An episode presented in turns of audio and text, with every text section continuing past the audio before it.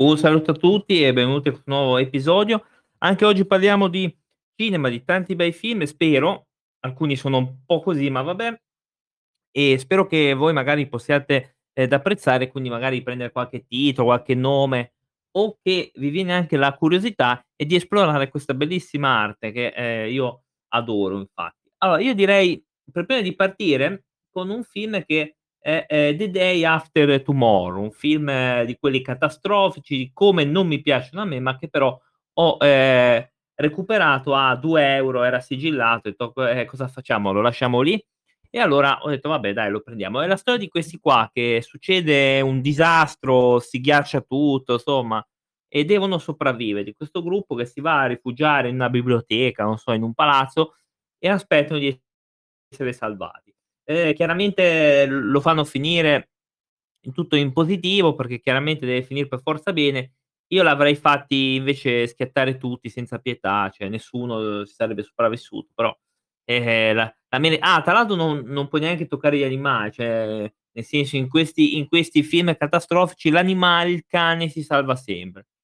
Boh, i padroni no, ma il cane sì, però guai a toccare, cioè può anche uccidere un bambino che tanto chi se ne frega, ma il cane non va mai toccato, quindi ehm, però tutto sommato non è un brutto film, perché comunque forse un po' noiosino, l'ho trovato, però però devo ammettere devo ammettere ehm, sì esatto, mi mi fanno notare che dicono: "Siamo americani, ce la faremo." Sì, e in effetti però, ehm, non è fastidioso, perché può anche succedere che o gente, ehm, in un ipotetico cataclisma glaciale, eccetera, eccetera, si salvi. Quindi può anche succedere, però magari anche se non buttano proprio, ehm, questo patriottismo quasi fastidioso, è uguale. Però tutto sommato devo dedurre che comunque non è un brutto film anche da vedere, cioè te lo vedi abbastanza cioè volentieri comunque, poi non lo vedi più per anni, però è un buon film comunque per passarsi il sabato e dire alla tua ragazza di Roma: "Guarda che p ehm, potrebbe succedere quello", eh, quindi nel caso preparati, almeno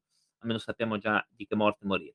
Ehm, il prossimo film si chiama The Dark, ehm, Crystal. Questo mi è stato consigliato, ehm, quando l'ho visto in una promozione di un famoso negozio, m'ha detto: "Guarda prendilo perché questo qua è bello." Mi mi è stato proprio consigliato. Un film dell'82, è un film fantastico, interamente girato e filmato con dei pupazzoni, ehm, burattini, eccetera, quindi con nessuna comparsa o menzione di esseri umani. Ehm, quindi è un film strano, perché comunque è bello, eh, perché poi ehm, io poi l'ho visto, ehm, e me lo sono goduto.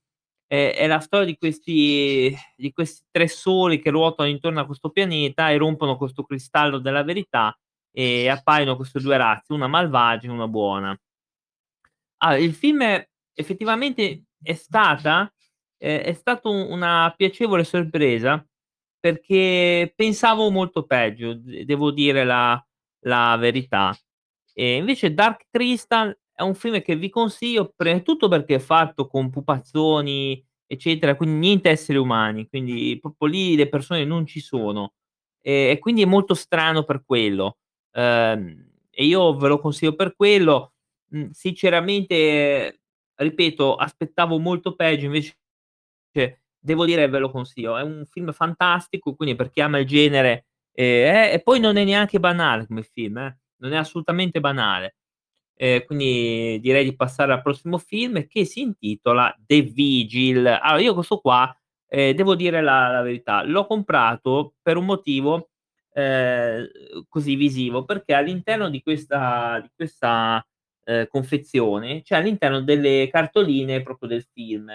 Io quando so andato appunto alla Feltrinelli, eccetera, ho comprato questo film e un altro solo per le perché c'era scritto cartoline speciali del film, quindi non sapevo bene cosa stavo comprando e e devo dire che, col senno di poi forse era anche meglio di di non prenderlo. Ma non perché è bru perché 'sto qua è uno di quei film sufficienti che comunque si guarda di sabato. È la storia di questo giovane ebreo che accetta di fare, ehm, da guardiano su un corpo, ehm, di un sopravvissuto dell'olocausto che appunto è morto per vecchiaia.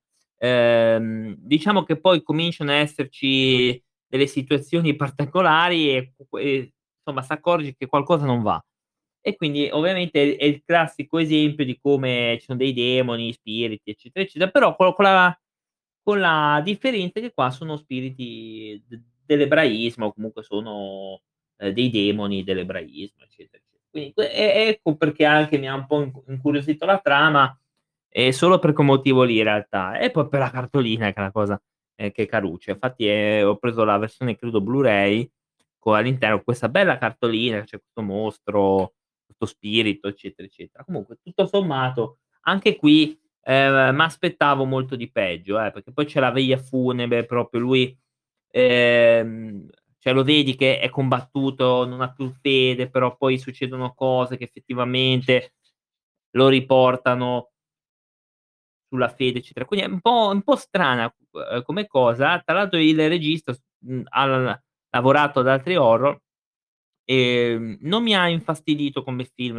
effettivamente, anche se horror horror proprio mah, insomma, ehm, horror, horror io non lo direi perché, ehm, per come sono abituato io, que questi film "horror" tra virgolette sì vabbè ci ci sono, ma non mi impressionano. Tutto sommato io l'ho trovato un buon horror, forse un po' la recitazione manca, però ripeto si può guardare, non è un film proprio terrificante.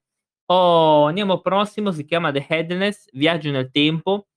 Uhm, la trama è questo: dopo essere fuggiti da una setta, d 2 fratelli tornano nella loro vecchia abitazione, e in seguito alla ricezione di un un messaggio stranissimo, e all'interno di questa vecchia casa si iniziano a accadere dei dei strani eventi, quindi che sembrano comunque ripercorrere al vecchio culto di cui erano. Uhm, è un film molto originale comunque, d devo dire abbastanza originale tra fantascienza e horror.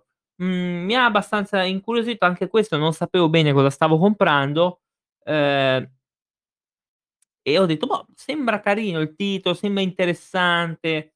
Uhm, ovviamente non è un filmone da Oscar, ma comunque è interessante perché tratta anche di di, mhmm, distorsioni spazio-temporali, comunque, mhmm, forse un po' lento, però comunque è un discreto film comunque, eh, non è male neanche questo. E infatti si fa un po' fatica sempre horror o fantascienza, si fa sempre un po' di fatica a mischiarlo.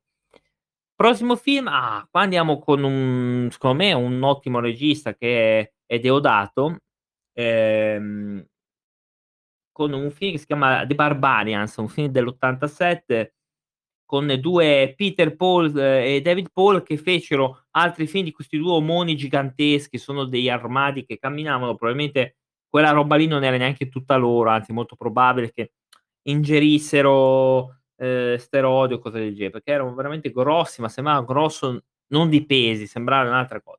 Però tutto sommato anche qui ci troviamo a un buon film. Io l'ho visto su Amazon Prime non troppo tempo fa effettivamente, mi era piaciuto e l'ho voluto recuperare in DVD. La trama di queste 2 di questa tribù, ehm, di girovaghi, ehm, artisti, non so cos'è, che, ehm, fino a un giorno che una principessa, ehm, viene rapita, ehm, vivevano bene, quindi si facevano i fatti loro, andavano a spaso, rubav facevano le so insomma le solite cose che fanno, ehm, questa gente qui.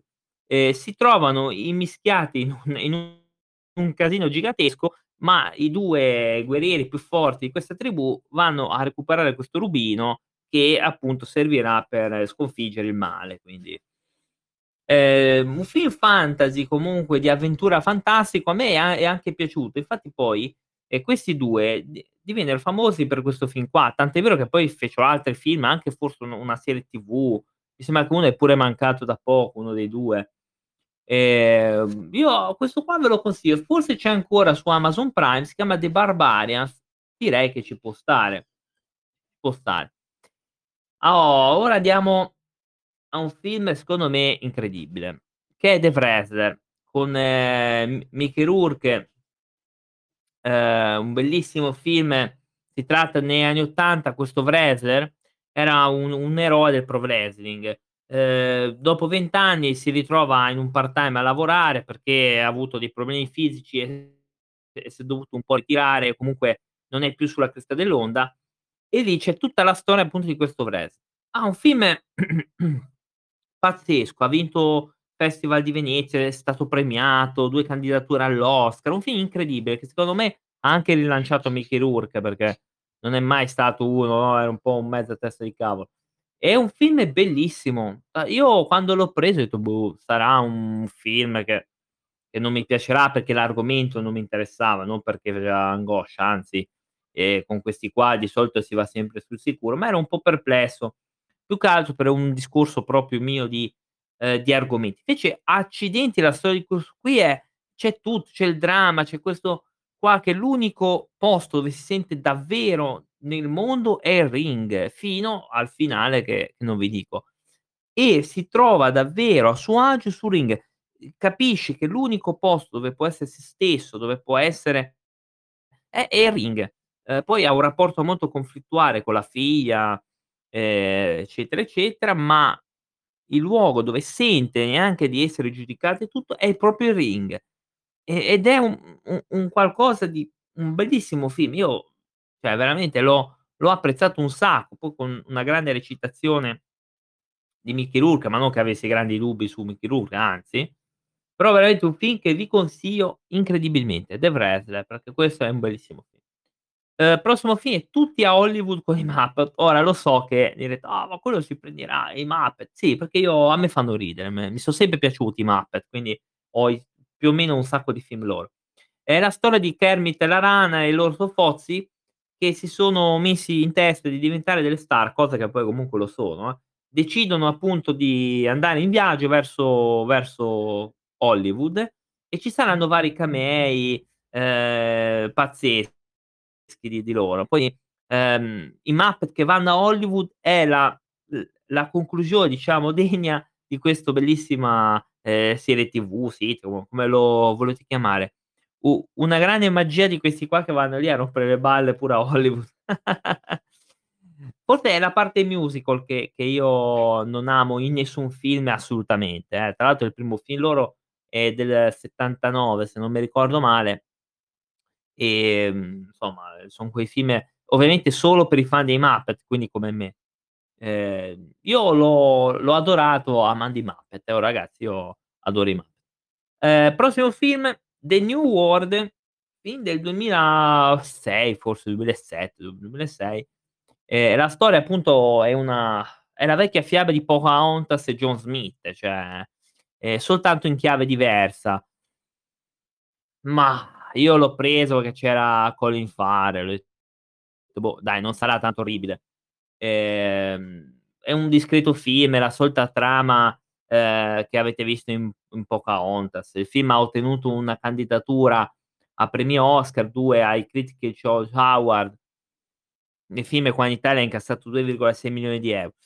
Ma tu si può vedere, sì, sì, ma ma si può tutto vedere, però a me personalmente più di tanto non è che m'è piaciuto, però ho apprezzato un sacco la la la la copertina del film e e c'è anche dentro ho preso una versione con il doppio disco, il libretto, quindi ho comprato una una versione a poco che ci poteva anche stare.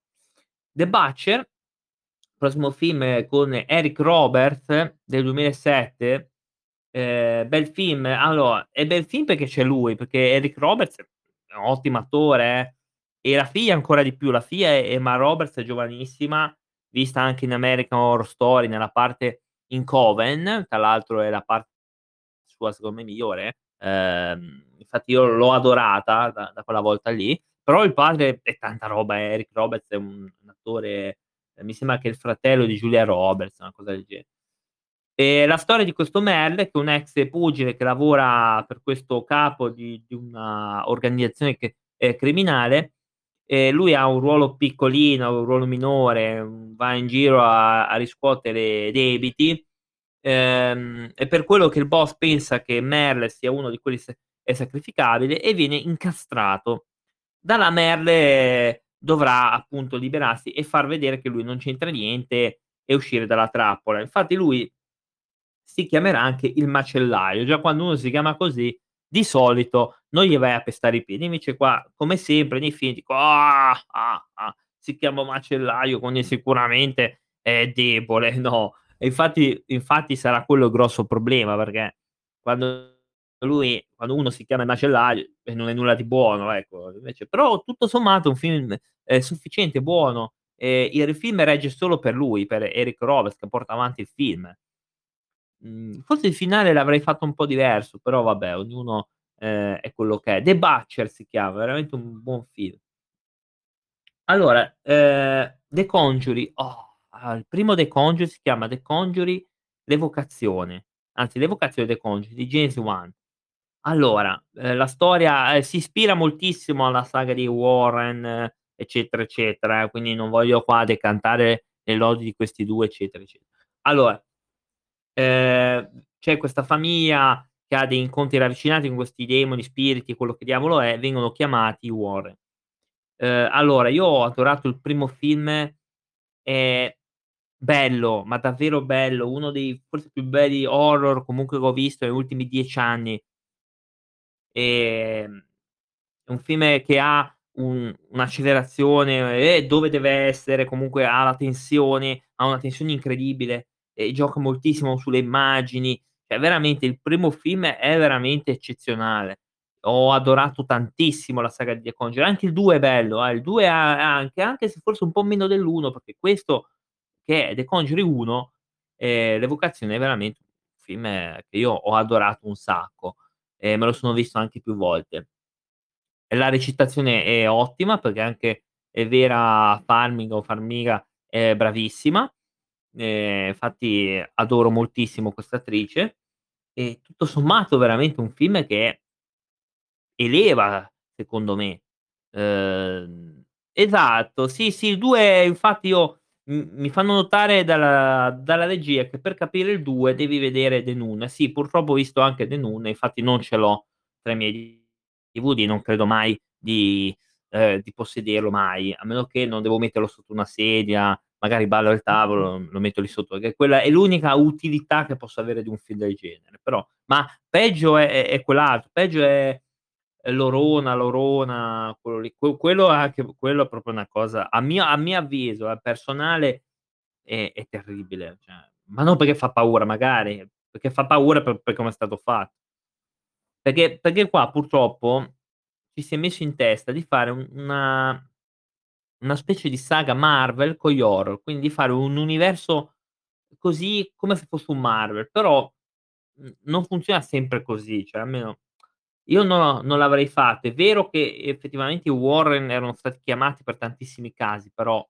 sinceramente non non ho apprezzato né The Nun, né L'Orona, né Annabelle, non ho apprezzato nulla di questi spin-off. Ehm, devo vedere il terzo, il terzo secondo me sarà buono, però vedi anche lì, se io vedo un horror, io voglio che la trama si concluda in qualche modo, non che mi fai spin-off vari che son tutti collegati, quindi io per capire vedi, mi hanno fatto notare il 2, ma non è che io devo capire il 2 e mi devo vedere un altro film, cioè io è la cosa che della Marvel non ho sopportato mai, però se della Marvel lo posso capire, perché comunque sono i fumetti, anche i fumetti hanno collegamenti vari, non lo capisco da un horror. E io per capire The Conjuring 2 bene devo vedermi per forza, ehm, The Nun, cioè. E e no, ehm, purtroppo purtroppo non non gradisco 'ste cose qui. Ripeto, lo lo gradisco da forse dai film dei supereroi, perché nei fumetti ho vissuto la stessa cosa. Essendo io che collezionavo Marvel, so che ci sono vari collegamenti, eccetera, eccetera. Però qui non lo capisco, proprio negli horror proprio no. Comunque tornando al primo, è veramente un bellissimo film, perché ho l'ho adorato. Il 2, ehm, anche qui continuano le varie, ehm, investigazioni della coppia dei Warren, un film che ha incassato 2,4.000.000€, forse anche di più, forse nella prima settimana. Loro vanno, se non mi ricordo male, in Inghilterra, e devo dire che questo film m'è piaciuto molto, molto, molto. Un po' meno dell'1, ma comunque siamo su su un vette molto elevate di questo film qua, devo essere onesto. Perché sono quei quei film che che hanno senso essere girati così, e sono fatti bene, non c'è l'ombra che passa e basta, finito lì. Invece, ehm, purtroppo gli spin-off hanno perso, ehm, potenza diciamo dal punto di vista visivo, l'hanno buttata semplicemente su ombra che passa e finito. Però comunque sono dei dei bei film. Prossimo film è Time Cop di Van Damme, con Van Damme tratto da un omonimo comic book, quindi è la storia di questo dipartimento di giustizia che manda, ehm, Van Damme perché uno sta facendo casini nel tempo, quindi sono i viaggi nel tempo e tutto eccetera, eccetera. Ma e poi in realtà la trama è è Van Damme che spacca tutto, cioè alla fine a alla fine andando a vedere a a prendere la ciccia è Van Damme che spacca tutto. E quindi quindi cosa vi posso dire più di quello? Non è che vi vi posso dire altro, anche perché poi, ehm, purtroppo si spacca tutto e boom. Però quello va bene. Ehm, i prossimi film sono Thor: The Dark World e, ehm, Thor: Ragnarok. Io praticamente li ho, uhm, adesso quasi tutti l'ultimo mi manca, l'ultimo mi manca. Ehm, sono film di Thor, però The Dark World non si piglia sul serio, eh, non è poi io no non amo moltissimo Thor, eh. Però però ecco, non si prende sul serio. Ehm, infatti io ho apprezzato tantissimo 'sta cosa. Cioè, perché poi alla fine Thor è uno che sfascia tutto col martello. Quindi ho apprezzato tantissimo 'sta cosa che di non rendere proprio un film che che non si prende sul serio The Dark World. Ehm, Ragnarok anche comunque m'è piaciuto un sacco. Poi piano piano mi mi mi sto recuperando i personaggi Marvel che gradisco un po' di più nei nei film, uhm, tra cui Thor che appunto sono buoni film. Mi manca l'ultimo quindi. Poi Tarzan il cartone, cosa vi posso dire di Tarzan? Io è uno dei pochi cartoni effettivamente che ho, ehm, grandi musiche di Phil Collins. Ragazzi co cosa vi devo dire? Tarzan. Il cartone bellissimo. The Evil The Evil, Le radici della paura, un film del '78, mi era stato consigliato da una pagina Instagram che seguo, ehm, e così ero curioso, me la sono ovviamente recuperato. F mhmm, girato negli Stati Uniti, più o meno dura 1 oretta e mezza come i film di una volta. Una coppia di sposi, s che sono ovviamente medici e ovviamente scienziati, acquistano questa villa, ehm, nella quale, ehm, poi vanno ad abitare 7 amici loro. Ehm, nella villa però si verificano strani fenomeni e gli ospiti vengono fatti fuori, ehm, da una presenza demonia allora, è un film che probabilmente ha dato vita a tutta quella serie di case infestate, spiriti infestanti e compagnia cantante probabilmente, perché questo comunque ho trovato delle ehm, delle collegamenti, comunque delle citazioni, ma probabilmente questo è stato uno è il primo o comunque uno dei primi su case infestanti e cose del genere, eh. È un film, boh, sufficiente anche questo, però comunque è un è una chicca per chi ama proprio il cinema secondo me, perché è stato consigliato non tanto perché era questo, ma perché è uno dei dei primi proprio di questo genere. Effettivamente devo dire che non è un. Allora The Empty ehm, Amityville Horror ho il primo, quello proprio del '79, perché poi qua poi diede infatti sono tipo 18 film di questa saga, da cui anche un italiano, l'ha fatto Damiani, se non mi ricordo male, che tra i suoi bellissimi film abbiamo ehm, abbiamo Alex l'Ariete, quindi vabbè. E ho anche quello tra l'altro, ehm, quello di Damiani. Ehm, la storia appunto è ispirato, ehm, da un un vero a veri fatti reali e accaduti negli Stati Uniti, è il primo film questo della saga. Un film horror bello, comunque che m'è piaciuto, ha tutto quello che funziona, le musiche bene, ehm, tensione, eccetera, eccetera.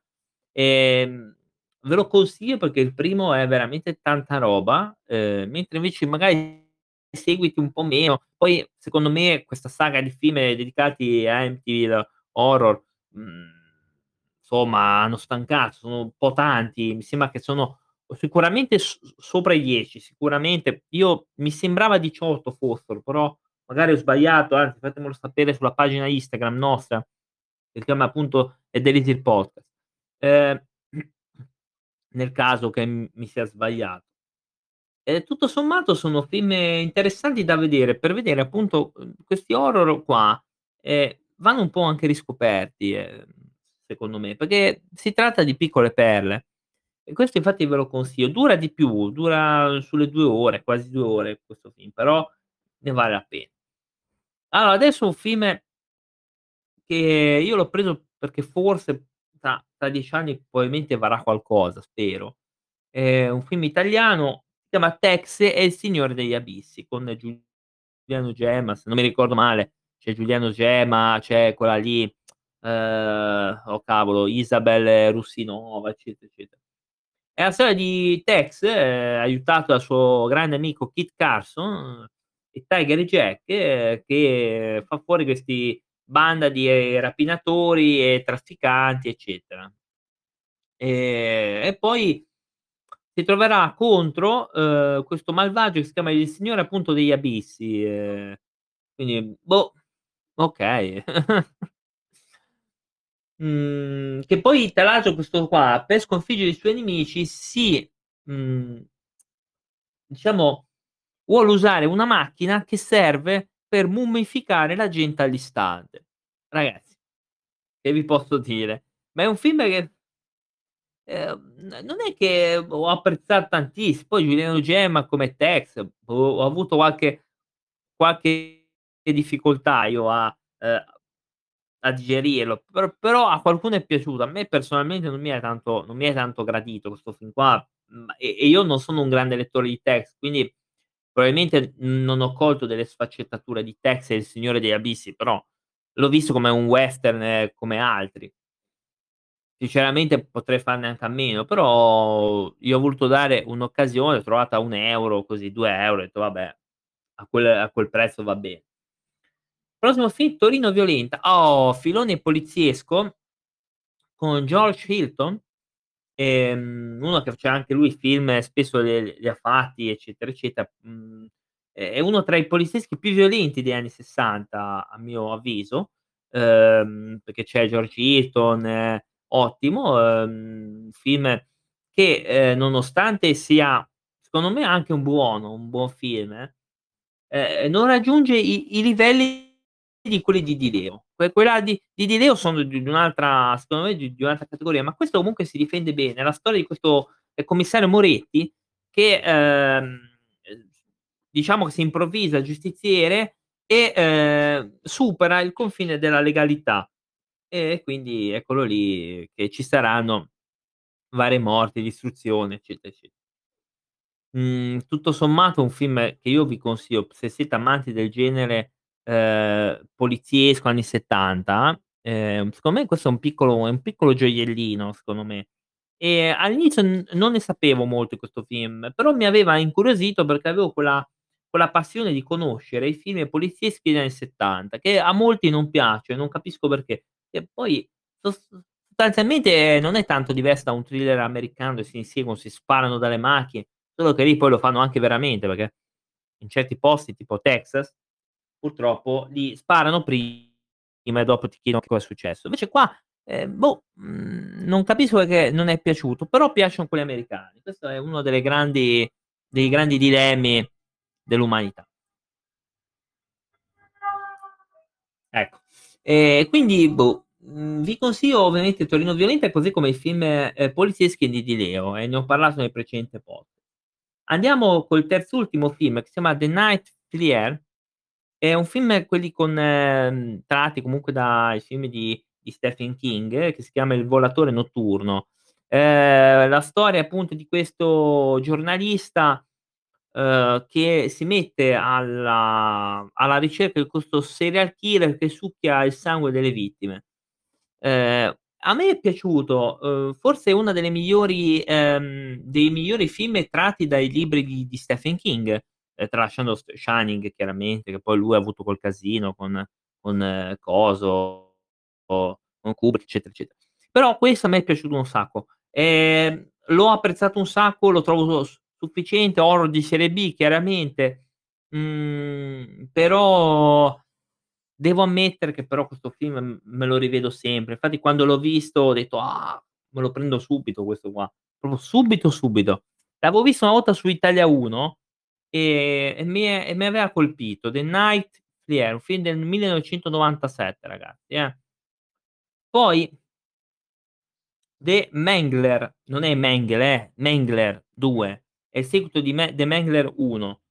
Ehm, praticamente, mhmm, è praticamente la storia di questa studentessa che, ehm, mentre carica questo programma o cerca di hackerare il il sistema della scuola, ehm, lascia libero questo virus informatico, si chiama Mengele 2.0. Ehm, questo virus trasforma il computer in u in un essere praticamente se senziente, e quindi, trasforma tutto in una trappola praticamente, tutto quello quell'edificio in una trappola. Il software è una procedura che praticamente deve sterminare tutte le persone all'interno di questa di questa struttura e si devono salvare, quindi Boh, un film sinceramente che l'ho l'ho trovato poco interessante. No non ho visto il primo, però boh, c'è Lance Henriksen che è tanta roba, solo per quello va visto. Però boh, questo film secondo me non non è granché. L'ho preso per completezza in realtà, però pote potevo anche farne a meno. Mi fanno notare dalla regia Mengele 2.0. No, no, The Mengler. Quella quell'altro è un'altra cosa. Quell'altro e poi ci faremo un un podcast sopra. L'ultimo, ma purtroppo chiudo così, purtroppo, perché l'ultimo è proprio della T, chiama Trauma, un film di Dario Argento che ho recuperato qualche giorno fa, in realtà non me lo ricordo benissimo. Mi sembra che praticamente questa ragazza viene salvata da un tentativo di suicidio, ehm, viene appunto poi ri riportata a casa, mhmm, sua madre è una medium, quindi, mhmm, diciamo che dopo un'interruzione di una seduta spiritica c'è questo assassino che se ne va in giro, eccetera, ecce Mah, ehm, Trauma forse è l'ultimo film di argen di di Argento che posso ecco, che posso gradire. Diciamo però ormai qua si era si era tra tranquillamente caduti ormai, perché poi da là in poi fece delle cose, a mio avviso, poco interessanti, per non dire di peggio. E qua anche questo già scricchiola moltissimo. Mhmm, questo film non l'ho proprio adorato per niente. Ha qualche scena interessante, ma più di quello no, non è che no non è che sia granché, però ma magari mi mi sbaglio io. Quindi abbiamo concluso. Prima vi do i consigli, ehm, di questa puntata, sono The The Dark Crystal sicuramente sì, The Barbarian sì, abbastanza carino, The Wrestler ovviamente sì, tutti a Hollywood coi Muppet, solo se siete fan dei Muppet, ehm, The Butcher sì, i 2 di The Conjuring, L'Evocazione e Il caso Enfield, ovviamente vi sconsiglio invece tutti gli altri spin-off che tanto non sono granché, a mio a mio avviso, eh, a mio personale avviso, poi ognuno si vede quello che gli pare. I 2 di Thor, anzi di Thor, Ragnarok e Dark World ma anche il primo Thor non è male, infatti è così.